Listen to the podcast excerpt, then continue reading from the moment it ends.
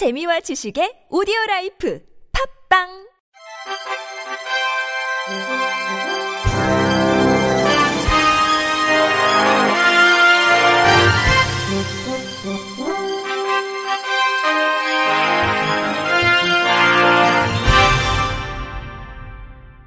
청취자 여러분 안녕하십니까? 이천이십일년 오월 십일일 화요일 케이비알씨 뉴스입니다. 서울시는 스물다섯 개 전 자치구에 발달장애인 평생교육센터를 개소했다고 밝혔습니다. 서울시에 따르면 발달장애인은 특수학교를 졸업하면 비장애인과 달리 대학 진학이나 취업에 상당한 어려움을 겪으며 집에서 대부분의 시간을 보내게 됩니다. 이천십칠년 서울시 발달장애인 전수조사 결과에서도 성인 발달장애인의 삼십구 점 사 퍼센트는 낮 시간을 집에서만 보내는 것으로 나타났습니다. 이런 문제를 해결하기 위해 시는 지난 이천십육년 노원 은평구를 시작으로 매년 꾸준히 발달장애인 평생교육센터 세 개에서 여섯 개소를 지정했으며 지난 삼일 중구와 용산구까지 개소하면서 서울 내 스물다섯 개 전 자치구에 발달장애인 평생교육센터를 설치하게 됐습니다. 발달장애인 평생교육센터는 만 열여덟 세 이상 성인 발달장애인 중 계속 교육을 받고자 하는 이들을 위해 사회 적응 훈련 및 직업 능력 향상 프로그램 등을 제공합니다. 김선순 서울시 복지정책실장은 그동안 발달장애인 부모님들의 수건 사업이던 스물다섯 개 자치구 확대 목표가 조기 달성된 것은 고무적인 일이라며 서울시는 앞으로 발달장애인 자녀들이 더 나은 환경 속에서 떳떳하게 자립하고 생활할 수 있도록 응원하고 센터의 질적인 성장을 위해 총력을 다하겠다고 밝혔습니다.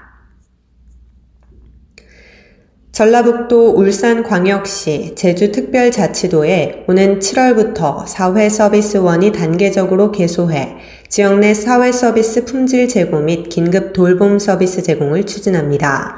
보건복지부는 이천이십일년 사회서비스원 사업대상지역 선정 관련 공모 및 심사 결과 울산, 전북, 제주가 최종 선정됐다고 밝혔습니다. 사회서비스원은 민간 사회서비스 제공기관 지원, 국공립 시설 위탁 운영 등을 통해 서비스 질 제고를 도모하고 서비스 종사자를 직접 고용해 양질의 일자리 창출하기 위해 추진하고 있으며 올해 총 열네 개 시도에 사회서비스원 설립과 내년까지 전국 열일곱 개 시도 사회서비스원 설립을 목표로 하고 있습니다. 또 지난 일월부터 코로나십구로 인한 돌봄 공백을 해소하고자 가정, 복지시설 및 의료기관을 대상으로 돌봄 인력 및 돌봄 서비스를 지원하는 긴급돌봄 사업을 실시하고 있습니다. 복지부 임호근 사회서비스 정책관은 연내 사회서비스원 세 개소 추가 설치로 긴급하게 발생한 돌봄 수요에 대응하고 서비스 품질을 제고할 전국적인 공급체계 구축에 한 발자국 더 나아갔다며 사회서비스원 설치로 이용자들이 만족도 높은 서비스를 제공받고 민간 서비스 제공기관의 품질 향상을 달성할 수 있도록 지자체에 많은 관심과 지원을 부탁드린다고 말했습니다.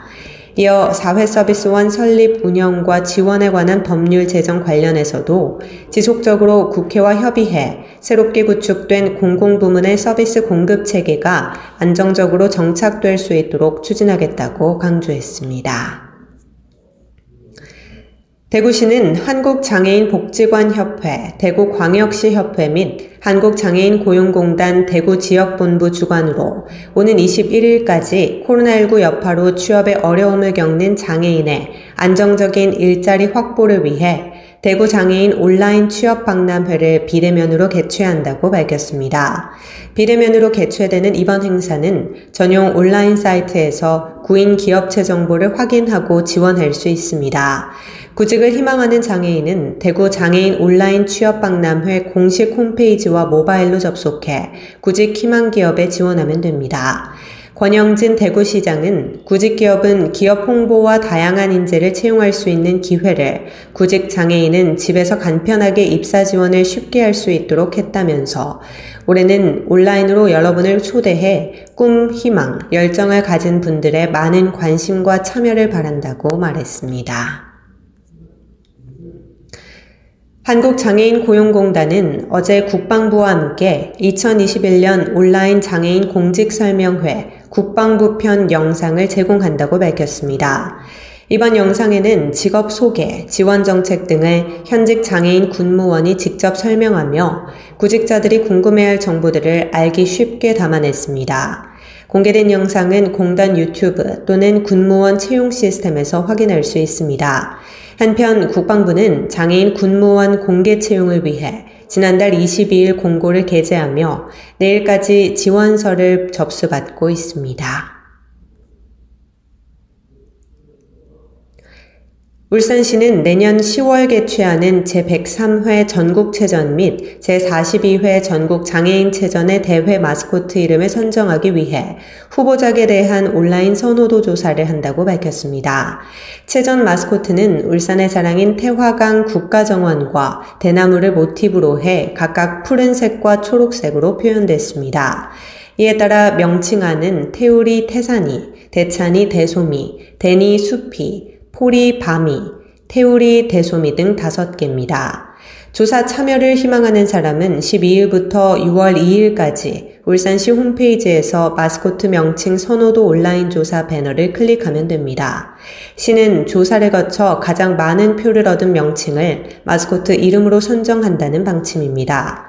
시는 설문 참가자를 대상으로 무작위로 추첨해 백사십오 명에게 모바일 상품권을 경품으로 지급할 예정입니다.